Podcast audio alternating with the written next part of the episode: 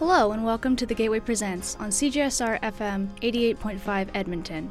I'm Victoria Chu, online editor of The Gateway, the University of Alberta's official campus media source run by students for students. Every two weeks, we cover news, opinion, and arts and culture related topics that are pertinent to students and to campus. Thanks for tuning in. We're starting off with our news segment. Enjoy.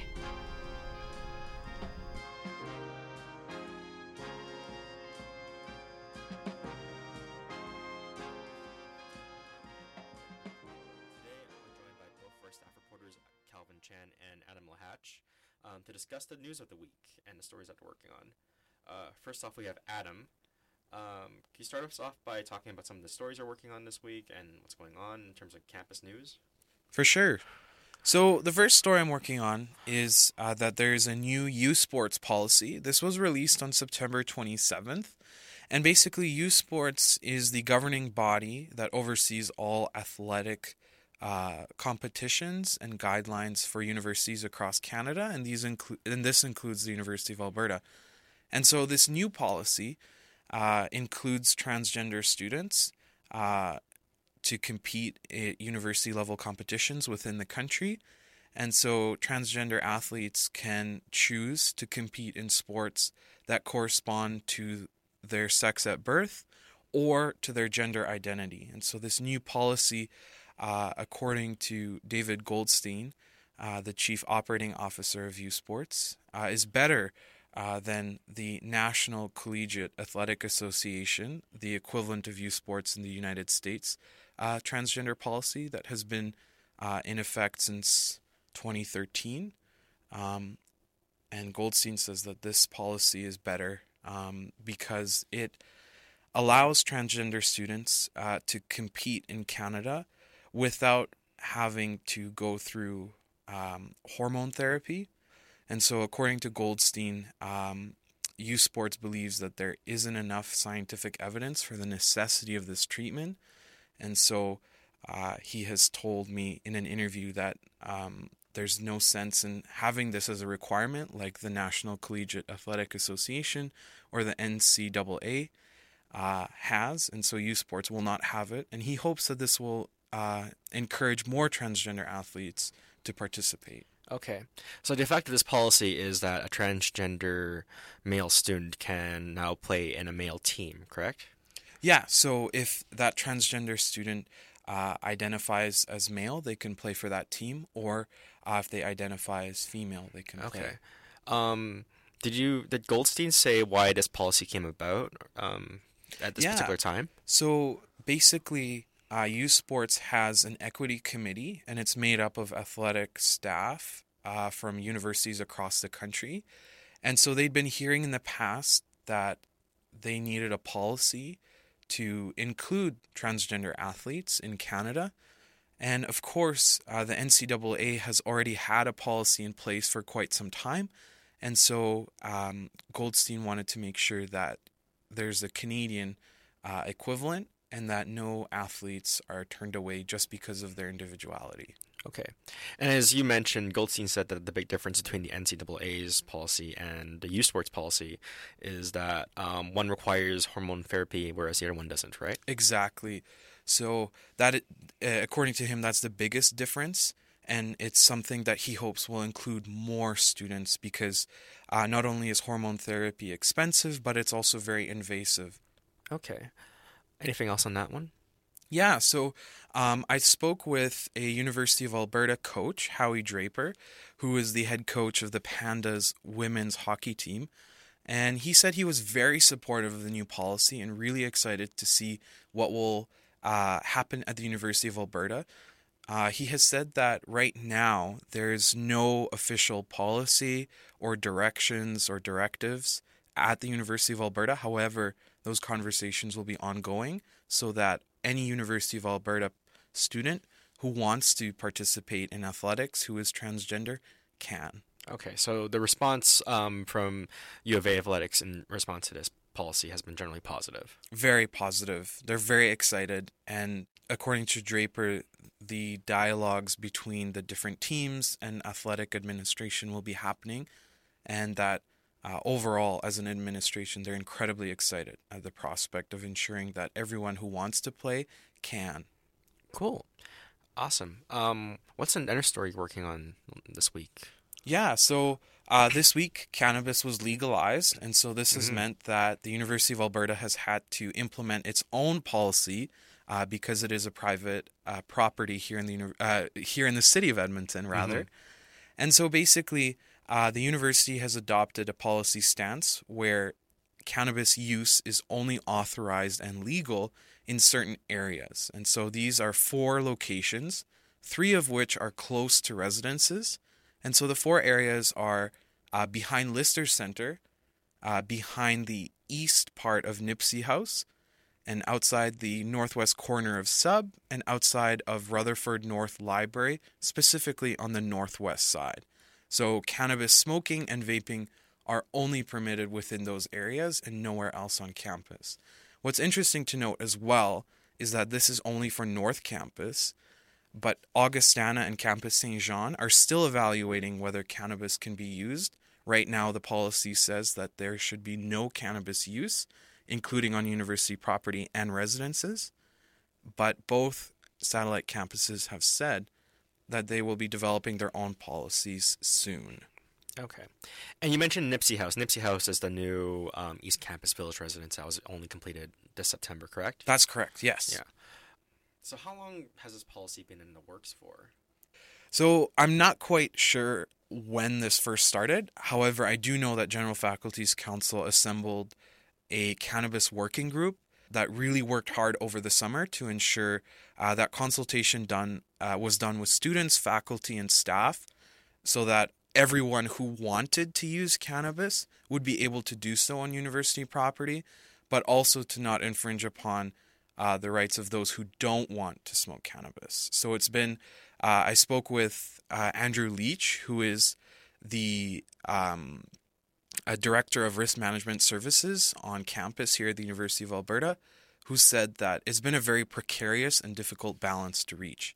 But he's hoping that these cannabis smoking zones here at North Campus will really ensure that everyone who wants to smoke will be able to do so, but the discrimination for those who don't want to maybe feel the effects of secondhand smoke will not uh, will be mitigated as well.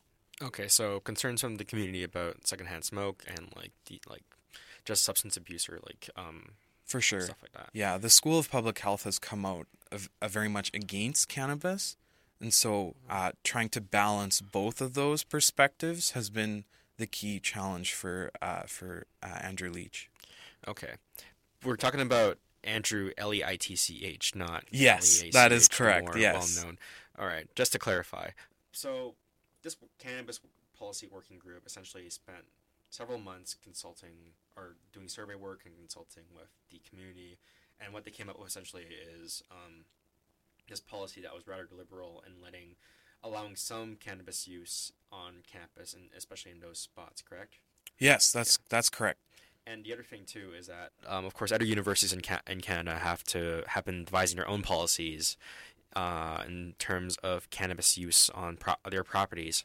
Um, how does the U of A's compare to other universities? For sure. So it's actually quite interesting because the University of Alberta, like you said, has developed a very liberal policy.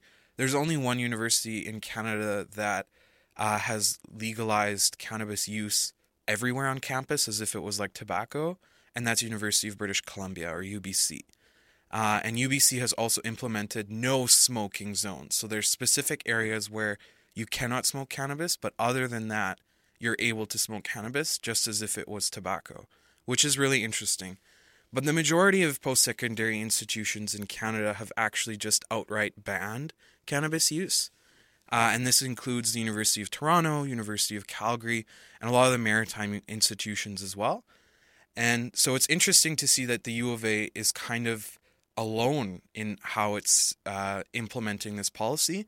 And I'm pretty um, I'm pretty interested to see if if Canadian institutions that have outright banned it will continue to go down that route, or if in a year or so they'll reevaluate their policy and implement something like either UBC or, or the U of A's policy. Okay.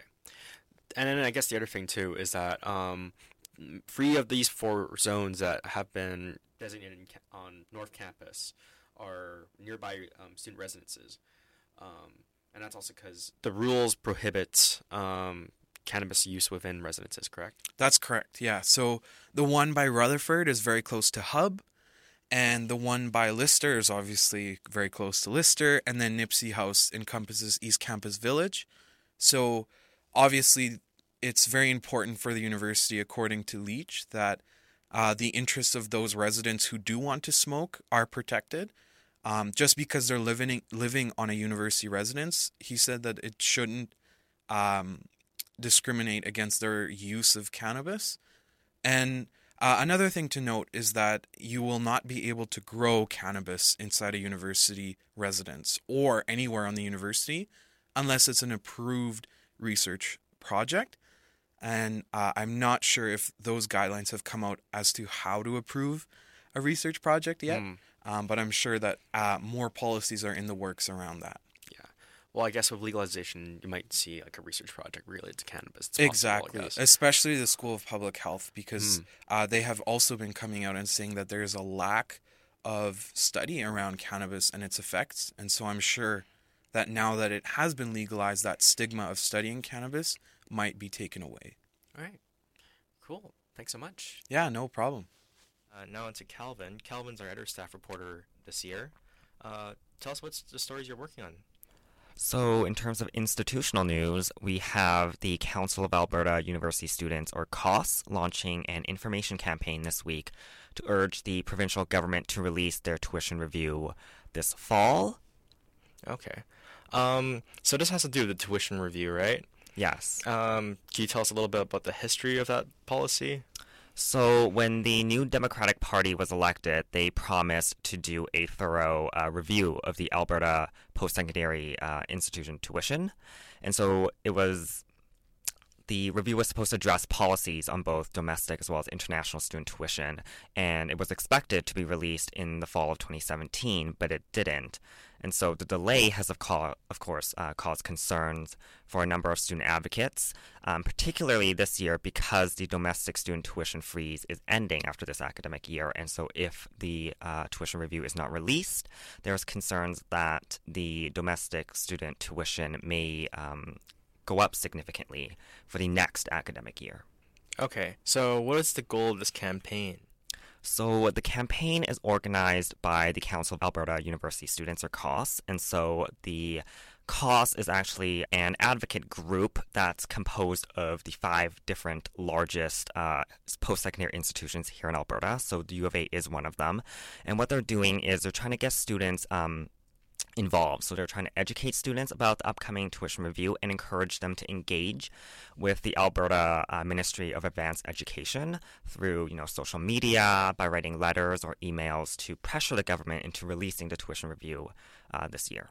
And then I believe in September, the Minister of Advanced Education, Marlin Schmidt, uh, did say that he, he expects the review to be tabled um, by this fall, correct? Yes, um, and I believe uh, Rachel Notley also promised that as well. It's thought that hopefully the review will be tabled and legislated sometime in November or December. Yeah. Um, just to go over again why this review is important. So, this review essentially controls how universities can sort of set tuition levels, correct? Right, right. So it's supposed to address both domestic as well as international student tuition levels. And so international student tu- tuition has remained unregulated for quite some time. Um, so yeah, the review was supposed to deal deal with these these two issues. Yeah.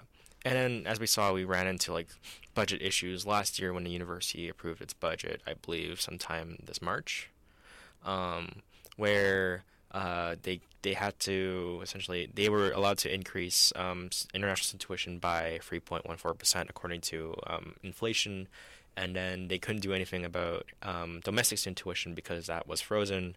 Um, so that's why they set deficit, right? Right. Yeah. Exactly. So this will essentially determine what kind of um, uh, financial levers the university has at their disposal. Right. Right. Yeah.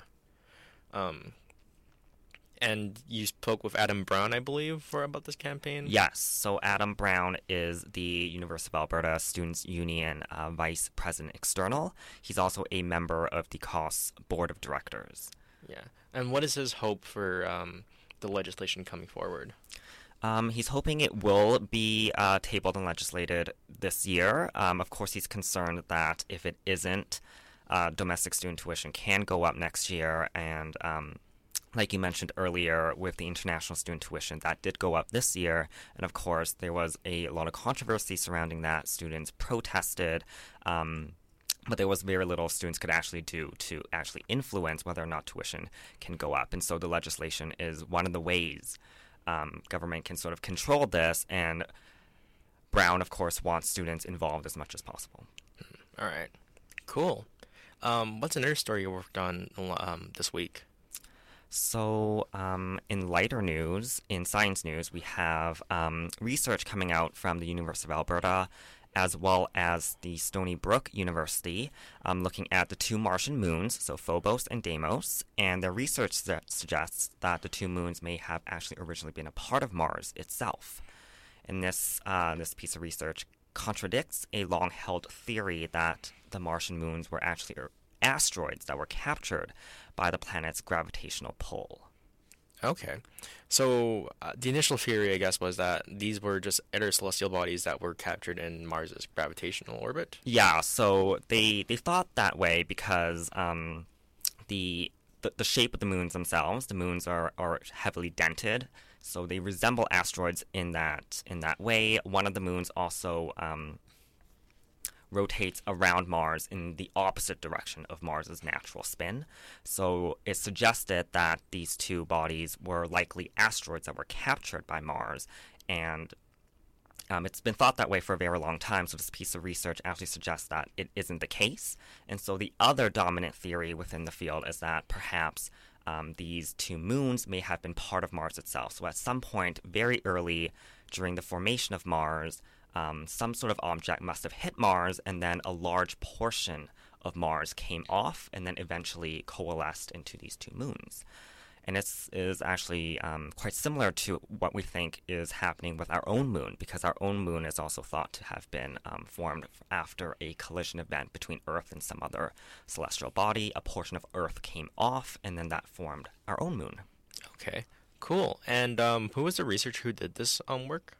So the work is done um, with it's it's a collaboration between a couple groups, and so part of it involved um, the University of Alberta's astrogeologist uh, Professor Chris Herd, who co-authored the study. Um, he provided one of the uh, samples that was analyzed, the Tagish Lake meteorite. So this meteorite is known to be from the asteroid belt. So it's um, it's known to be an asteroid, and so they compared this known asteroid to the two moons to see whether or not they were similar. If indeed the moons were originally asteroids, then they should be similar to this other asteroid sample that we have here on Earth. And because they were different when they analyzed it, that suggests that the moons are likely not asteroids. And that they were part of Mars that were broken off that due to some sort of um, collision. Yeah, so that's the other theory. But um, when I spoke with with Dr. Chris Herd, what he said was that um, to actually test whether or not this theory is true, whether or not these two moons were originally part of Mars, they'll have to actually obtain a portion of these moons, um, bring it back to Earth, and actually analyze that. And so we don't have pieces of these two moons yet. Um, that will have to come hopefully in the future. Okay, that's cool. Um, so it's not rewriting it just yet, but it's a possible theory that can be proven in the future. Yeah, so it's more so disproving the existing theory, and so instead now the arrow points in the other direction. And so again, a lot more evidence needs to be to be found before we can determine whether or not this other theory is true. Cool. All right. Thanks so much. No problem. That was the Gateway Presents' news segment. You're listening to CJSR FM 88.5 Edmonton. Next up, we have our opinion segment.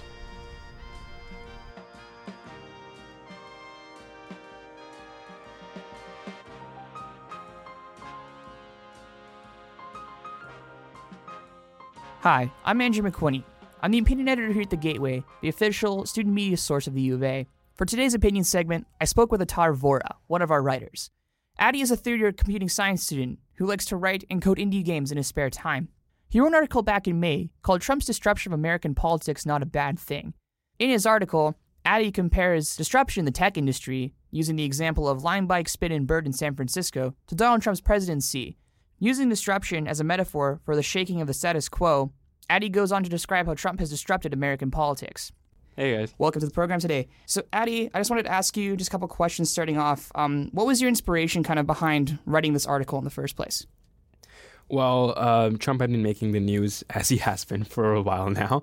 And another thing that hit the news, uh, since I'm a techie, I follow this stuff, is the incident with Lime and everything in San Francisco around the transportation disruption scene. And I felt like it'd be really interesting to look at parallels between politics and tech. And then uh, I dug a little bit deeper. I tried to compare the incidents and the values that followed the incidents and what kind of commonality I could draw from the two kind of scenarios. So, going into that, disruption, as you said, again, is that kind of central metaphor term that you're working with uh, in examining both those cases. So, do you kind of want to go through what disruption means and kind of like what it means in the tech world and how you would apply it to politics in this case?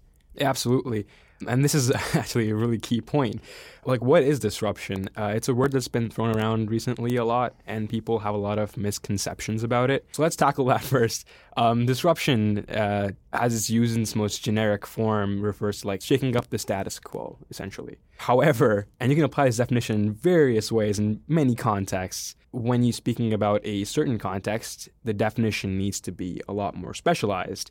For example, Tony Robbins, uh, the famous businessman um, and investor, talked a lot about disruption in business. And disruption, by the way, has been around since 1995, 1997. So it's been a word that's only seen like a resurgence of a sort in the last like three, four years. So disruption is of different specialization categories. Uh, in business, to quote Tony Robbins, it's really talking about uh, disruptive innovation in the sense that you're talking about disturbance in business models. And this is true in startups as well. It's like you're challenging the business models that already exist.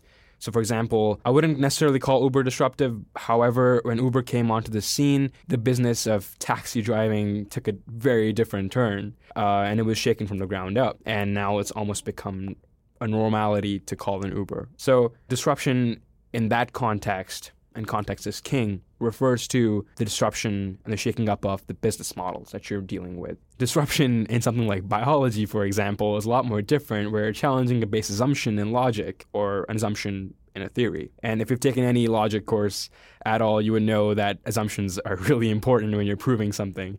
So challenging those assumptions is key in, in more academic fields, and disrupting that is a ways to get to a different result. now we come to politics, and this is uh, taking a little bit of a deep dive into this. Disruption in politics is a lot more different. You're challenging, again, shaking up status quo. However, you're challenging an existing system from at a very at a very core level, challenging values and challenging the way things have been done in tradition.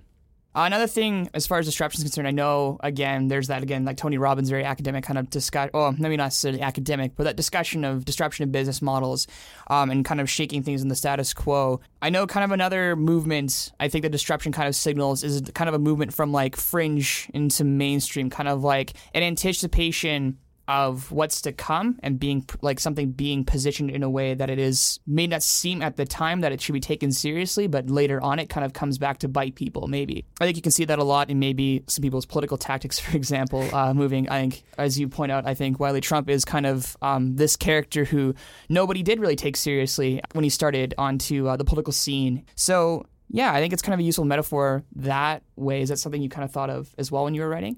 Mm-hmm. Hundred percent. That's definitely the approach that I took towards this. It was the idea was to create parallels between the kinds of disruption we're seeing and trying to find that common link that disruption shares amongst these different branches. So I don't consider myself to be a pessimist. Therefore, I'm going to go ahead and say that I tried to look. Disruption is very risky, and so finding value in disruption is something that you have to really search for. Mm-hmm. And that's kind of the point of this article. It's to search for possibly the positive light of Trump's candidacy and his role as president and what he can take away from his presidency and in turn build on that.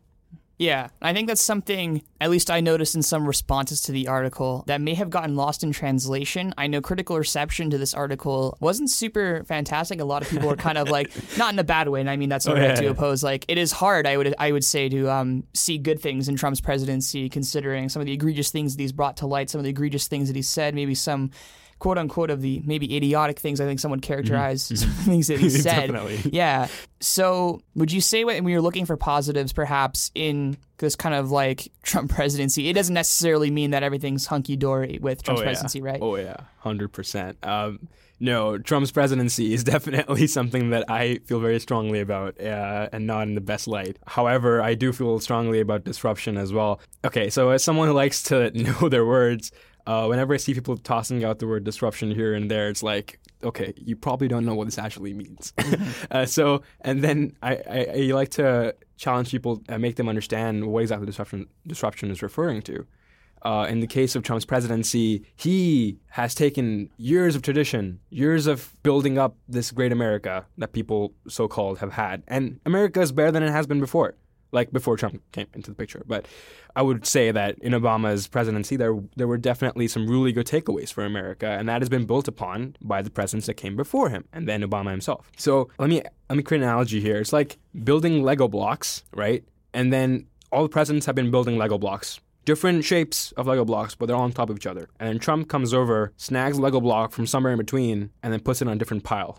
That's what Trump did with his presidency, in my opinion, right? He's setting a different route and he's disrupting the way we've approached values in politics. And he's changed the way we're looking at values completely in American systems. So, when you mean kind of in that Lego block analogy where Trump is kind of taking maybe from this building that other presidents have built on before um, and taking Lego blocks and is moving it somewhere else and making people rethink their values, how do you think it's making people rethink maybe American values or kind of like how they see America as a state? Well, obviously, this has had some polarizing, extremely polarizing responses, right? On one side, you have the people on the far who associate themselves with the far right, obviously solidifying their beliefs, like, "Oh yeah, Trump is great," or like, "Oh yeah, America is great because we have great gun laws," or whatever. And their beliefs have been magnified or have been amplified to a certain extent. And then on, the other side, you have more left associating people, understanding that there is so much more wrong with the way America has been and the way it is now. So Trump has kind of like shed a light in his course of disruption to make the left realize and to bring them to kind of like rise up in a way and understand that there is so much wrong and there's so much that should be corrected. And that is how the different responses to Trump's presidency has essentially been in terms of disruption.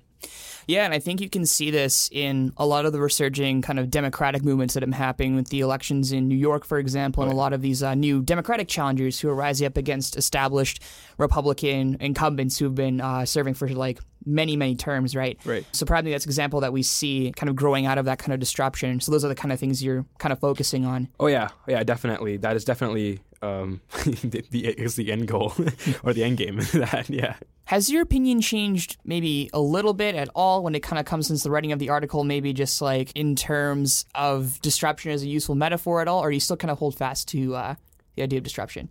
I still hold fast to it 100%. And what really solidified that for me was the recent Kavanaugh case. First of all, it was so brave and so amazing of her to come and speak up. And after all of that, he is now the Supreme Judge. So, I mean, you have to question like something very ethically base to understand where Trump's presidency is leading America. And that is a disruptive thought at its core because disruption is challenging status quo, challenging the base assumptions. If Americans have always believed in certain values, they are undeniably somewhere in their unconscious or conscious thought having a debate about it. And that's what that's what I think, that's what I believe because there's no way a human who is knowledgeable enough would observe his surroundings or their surroundings and this course and then not have thoughts about it and not have contradicting opinions about it.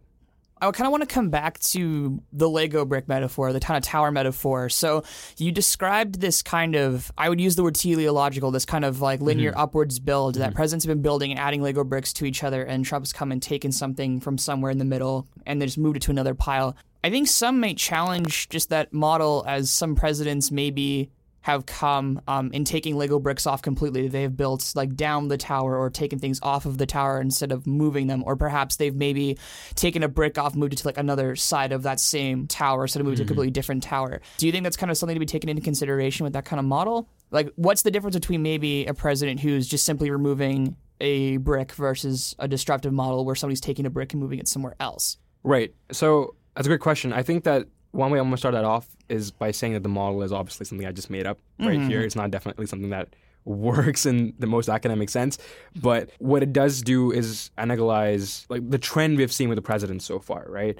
And surely, I think I could argue that with these Lego blocks stacking on top of each other, what it's helped do is create a more solidified identity for Americans. And American spirit, or what you call American spirit and identity, is something that has been increasing regardless. People say that you know America is more diver or like more broken down than ever before. I would just say that You've never seen a unification of this scale before. Have you ever seen so many people come together in support on Twitter or, for, or in a social media platform, for that example, against the president? Anyway, that's a side that's a side thought. But to come back to your point, it's like, yeah, what's happening is that what Trump's doing is taking that block from between and then putting it in a different pile. But that pile of his, you have to understand, is like beneath the ground. It's something else. Trump is a businessman. He's not a politically trained necessarily. I mean, I'm sure some he's encountered politics in his rise to the top, but at his very core, he's a businessman. He thinks like a businessman, and because of that thought process, the pile that he is he is essentially starting to build up for himself is is based on different moral values. like presidents that have come in, I'm sure probably they've been voted into power have captured the hearts of Americans and the Americans' values, and that's what they've appealed to. That's what they've got. They're respected, right? Trump, on the other hand, has been able to charm people by his ability to do things as a businessman. And you can see that in all the promises he's tried to make in his candidacy run, right? And that is disruptive because suddenly you're taking this very core fundamental value that some president somewhere on the line has put on the Lego stack, and then you're shifting it to a different pile, and you're building, which is already on top of something else, and then you continue to build on that. So it's a different line of thought, and it's it's a, it's a line of thought that questions something extremely, extremely fundamental, and that is disruption, and that is what Trump has done.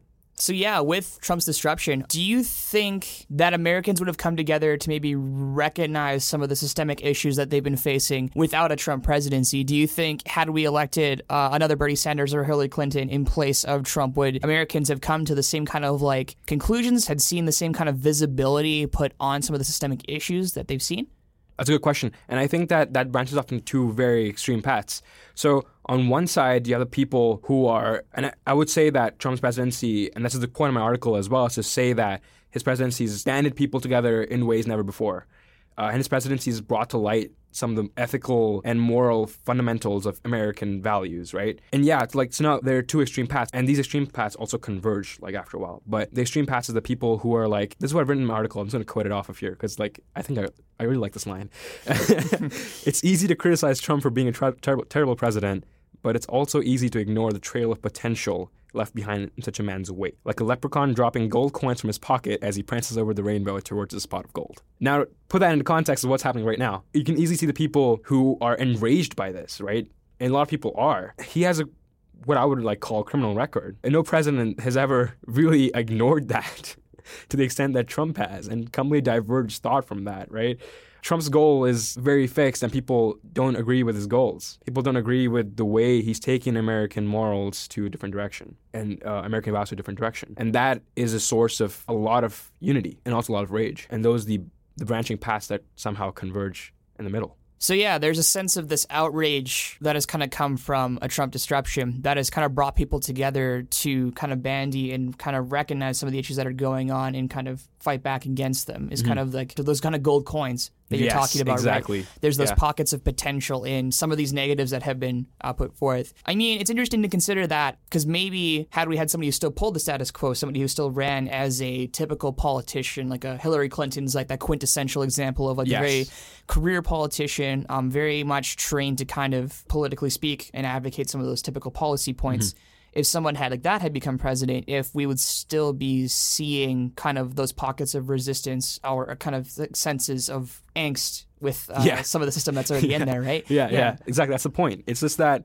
if anyone was to bring to light the problems of American society and the problems of American values at its very core, it's Trump. And he did that job. And he's doing that job every single day. So we should be like criticizing him as much as you want. Like, he's a terrible president. I still think so. But look at what he's made us realize. And that's really important because now we can start actively making changes to what's wrong. I think it's been a great conversation, kind of summing up uh, what kind of went on in your article. Do you have anything actually do you want to add? Uh, final words, or anything on kind of your position, Trump and disruption, and those kind of uh, political ideas? Well, yeah, I just wanted to kind of loop back to the point why why I compared uh, disruptions parallels with from Trump and technology and biology and all the other fields, and it's primarily because disruption's a risky game, but disruption teaches you a lot. So we shouldn't be afraid of it because, as some wise man must have said sometime, that without risk there's no reward. I'm not sure who said that, but Mm-hmm. and that's true. And I always uh, remind myself that every single day is is that disruption can teach you a lot, regardless of what how you fail. If you're gonna go and ask someone out, it's not always 50-50 roll. It could be a 20-80 roll. It could be a 10-90 roll. But you'll never find out until you make the roll. So go for it, right? And then when you've failed or succeeded, criticize what criticize what's just happened, and then ask yourself why it happened. And there's your learning for the day. That was Adav Vora. He's a third year computer science student here at the University of Alberta. He wrote an article back in May called Trump's Disruption of American Politics Not a Bad Thing. And uh, yeah, that was him discussing his article. Thanks so much for coming on, Addy. Yeah, thanks. Thanks for having me, Andrew. It was great talking to you. That was the Gateway Presents opinion segment. My name is Andrew McWhinney, the opinion editor here at the Gateway. Thanks for listening.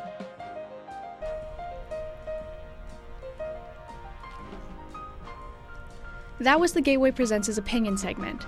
You're listening to CJSR FM 88.5 Edmonton. Next up, sit back and enjoy our arts and culture section.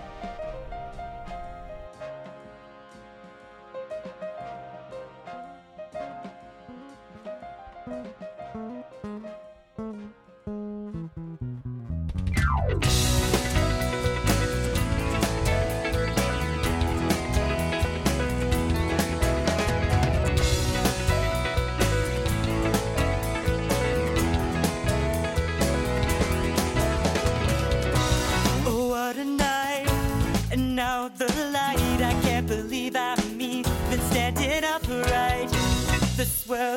in motion. I can't control my thoughts.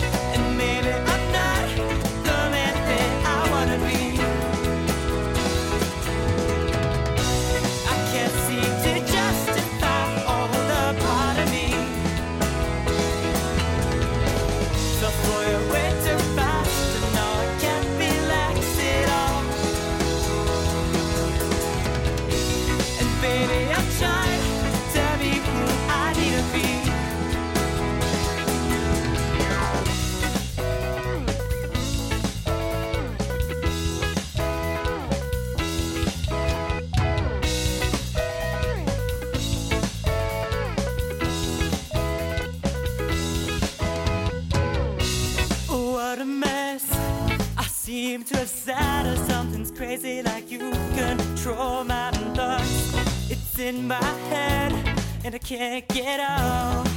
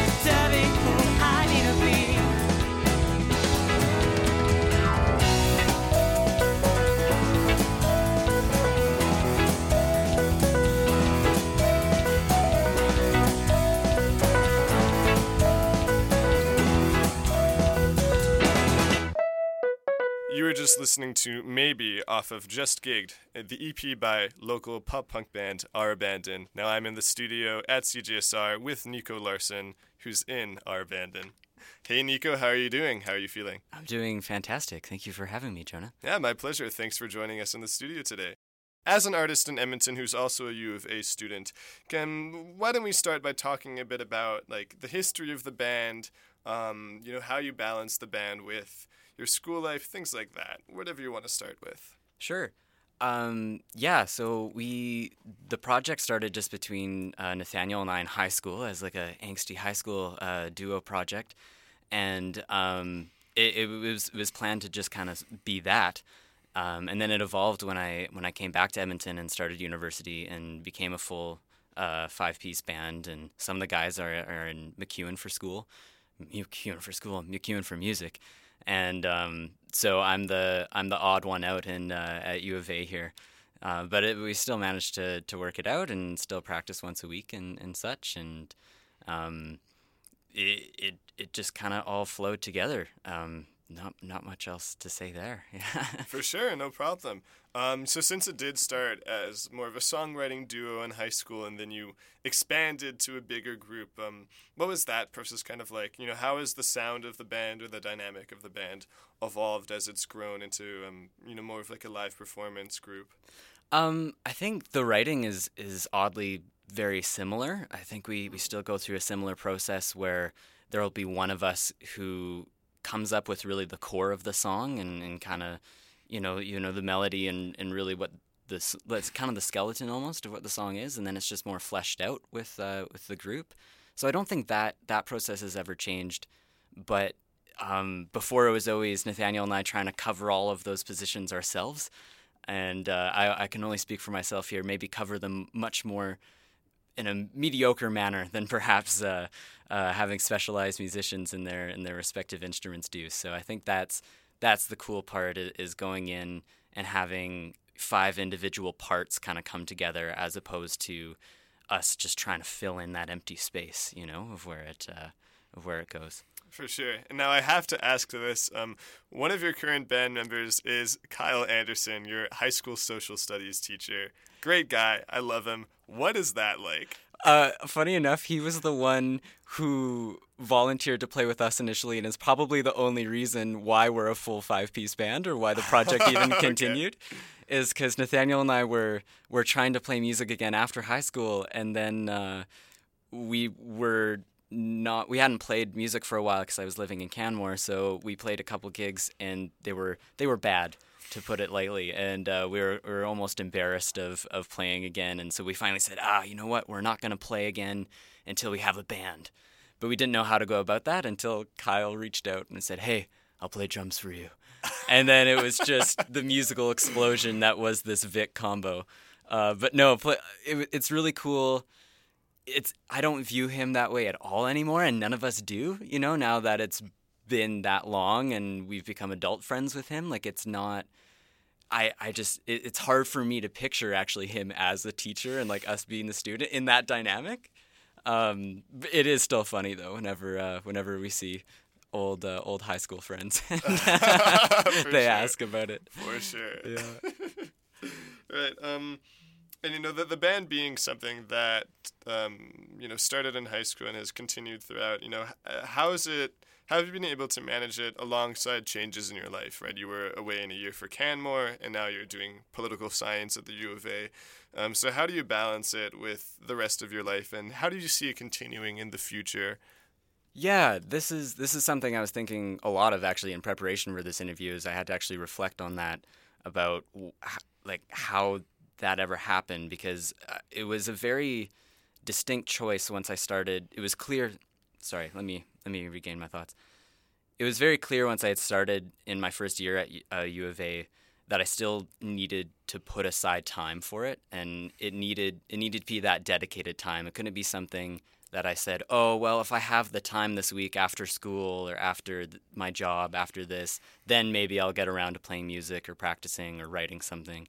It was something that was very it it had it had to I had to have a weekly commitment. It needed to be all right every Wednesday evening for two hours. This is this is what we're doing. And in my first year of university with the band, when we were just starting out, actually in that same fall in that beginning semester, was a lifesaver, absolute lifesaver because it was one of the only things really that brought balance to the craziness of starting university, right? And and uh, uncovering all of all of that in itself. So um, yeah, if anything, it was that project was the the marker for me to realize this is what I need to do throughout the rest of my university career and the rest of my life. Like there needs to be that balance.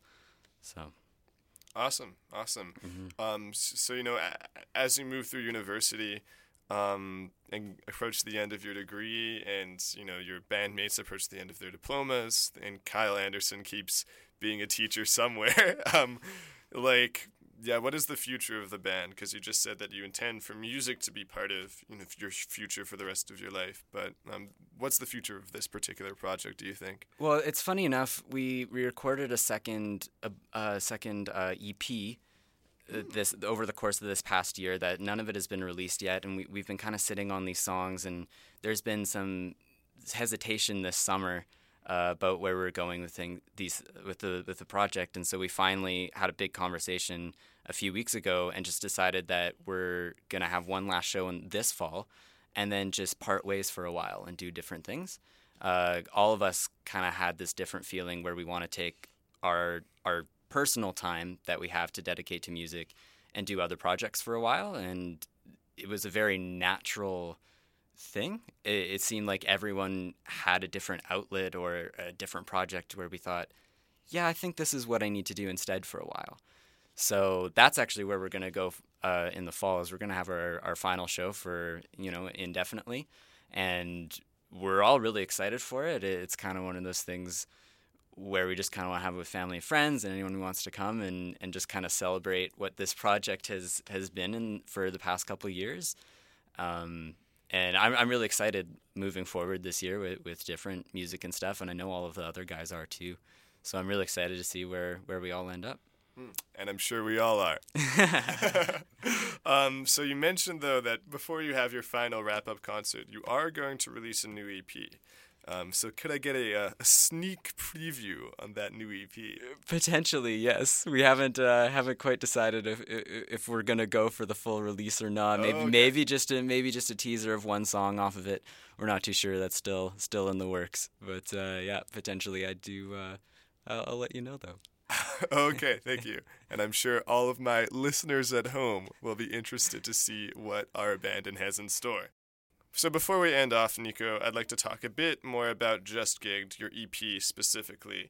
Um, you know, I was listening to it this morning, and I'm really interested in the different sounds you have. In maybe it's a bit more of an upbeat sound to open us off. and Looking Glass and Introspection, it becomes well, it becomes introspective.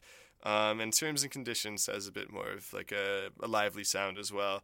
Um, so can you talk about you know the, the the variety of influences you have, the different sounds that you know the band is presenting, um, and also the, the the creative process behind that EP specifically?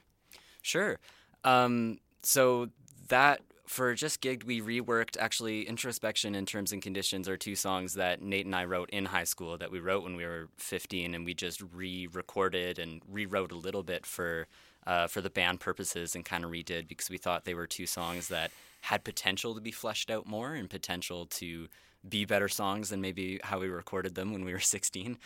Um, so I was really happy with how those turned out. Uh, the other ones, maybe in Looking Glass, were two new ones that we wrote in the, the Kyle Anderson era, in the in the full band era, uh, specifically for this EP.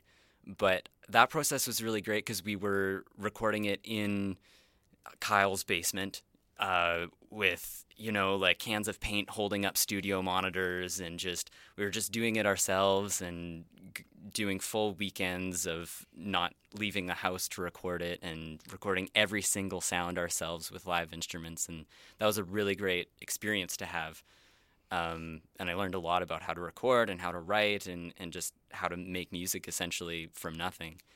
Uh, but in terms of the the influences, I think yeah, you can definitely hear that that high school scene phase influence in some of it. uh, with the crunchy guitars and and Nate and I's uh, always trying to get our vocals as high as possible and such. Um, for me specifically, I, I, I do consider myself much more of a pop writer than, than a rock writer, and, and I'm always focused on creating catchy melodies and making sure that above all else that, that that's what's still there is that you can still kind of sing it in the shower.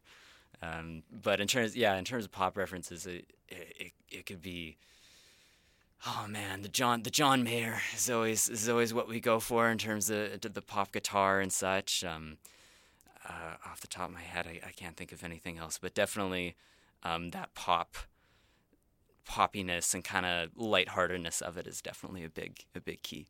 So, in addition to your work with our Abandon, you also do some um, solo songwriting, some solo recording. So, can you talk a bit about that for us? Sure. Uh, a lot of the solo stuff has just come out of um, me in my bedroom having an idea at 2 a.m. and recording it down and kind of fleshing out to see as far as I could go. So, um, actually, you offering to do this interview was a great uh, reminder that I should actually finish some of these things before school starts. Um, so, yeah, the solo stuff is, um, it, it, I suppose it's more popular, but maybe more laid back too. It's definitely not that gritty kind of garage band sound um, of of all of us kind of making together. There's kind of a few samples on there as well, um, but it definitely comes from uh, a more personal space, I think, for me, because uh, it, it is just me, you know. So it, I, I feel like I'm definitely putting more of my name on the lyrics and the song itself and it's scary it's much more scary than hiding kind of behind a, a band name and, and having other musicians with you mm-hmm. For sure. And you mentioned earlier that, you know, since our abandon is going on a hiatus, um, you are each pursuing some different musical projects. So you can can you tell me a bit about what you're going to pursue? Yeah, so I I'm definitely want to pursue a few of my own songs that I've recorded over the past year and I want to flesh those out and hopefully release a few of them over the course of the school year, but um, definitely am looking to just play music with other people as well and, and maybe reach out to a few people that I haven't before because I haven't maybe had the courage to or maybe haven't had the opportunity. And so, I, yeah, I'm, I'm going to take this year to, to approach a few different people that I, I admire in Edmonton to play music and hopefully play a few shows still and, and do maybe more of the, the laid back coffee house sort of thing as opposed to trying to put on a full show myself. Um, with with other bands. What do you think is like the most important part of music to you? Why do you care about music? Why do you care about the band? And and why does it matter in the world? I think it's it's an odd thing when I when I'm studying at school something so completely I, guess different in a different vein. I almost have an identity crisis when I try and think of myself in relation to music now, uh, because it, even though you know politics and music are deeply intertwined with each other, it's still not in terms of how I'm study what I'm studying specifically, right, and what I'm doing at school. So when I th- I think of what why music is important now, personally, it is it is to strike that balance of having something that's just so free and so um, just I, I, guess unique and independent and it, it, it's it's nothing I guess that I mean obviously people judge music, but it's nothing that I feel judged for doing. You know, it's just something that it's just it's just there. Um, I, I, think in terms of why music is important on a on a more larger scale is exactly that, and just the human connection. Like I, any time where I'm I'm at a concert or a show, even if it's in a, in a, in a giant scale, I'm still so connected by having, you know, 30,000 people be singing the same words that I've connected to over the years. Um, that that artist actually wrote, and we're, we're watching the artist perform them um, in real time, or even with you know on a much more local scale, meeting people who are doing the exact same thing that I am in their own way. There's there's something just human about it um, that doesn't require anything deeper than that, I suppose. Thank you very much for talking to us, Nico. It's been my pleasure. Thank you very much. Now we're going to close off with one of Nico's solo songs, Can't Be With Me. Let's go.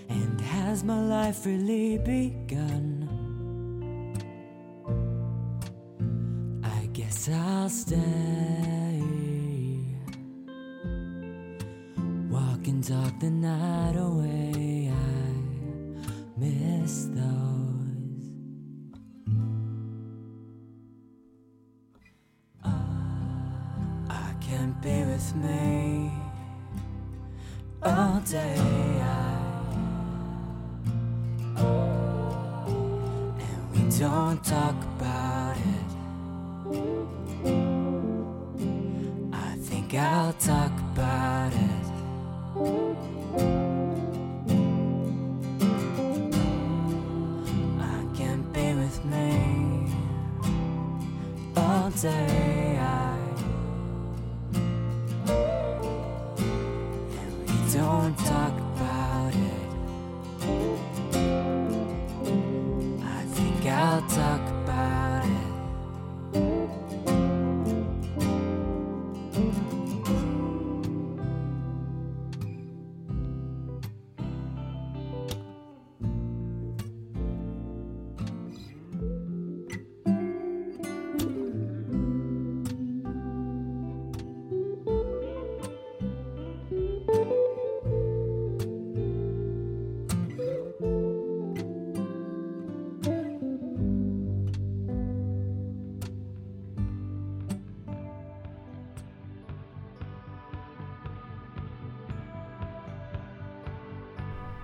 That was our arts and culture section, and that's all our time for this episode of The Gateway Presents. We'll see you again in another two weeks.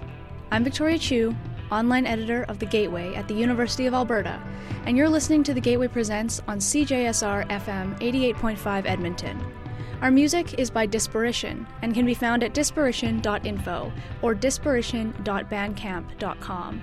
Thank you so much for listening.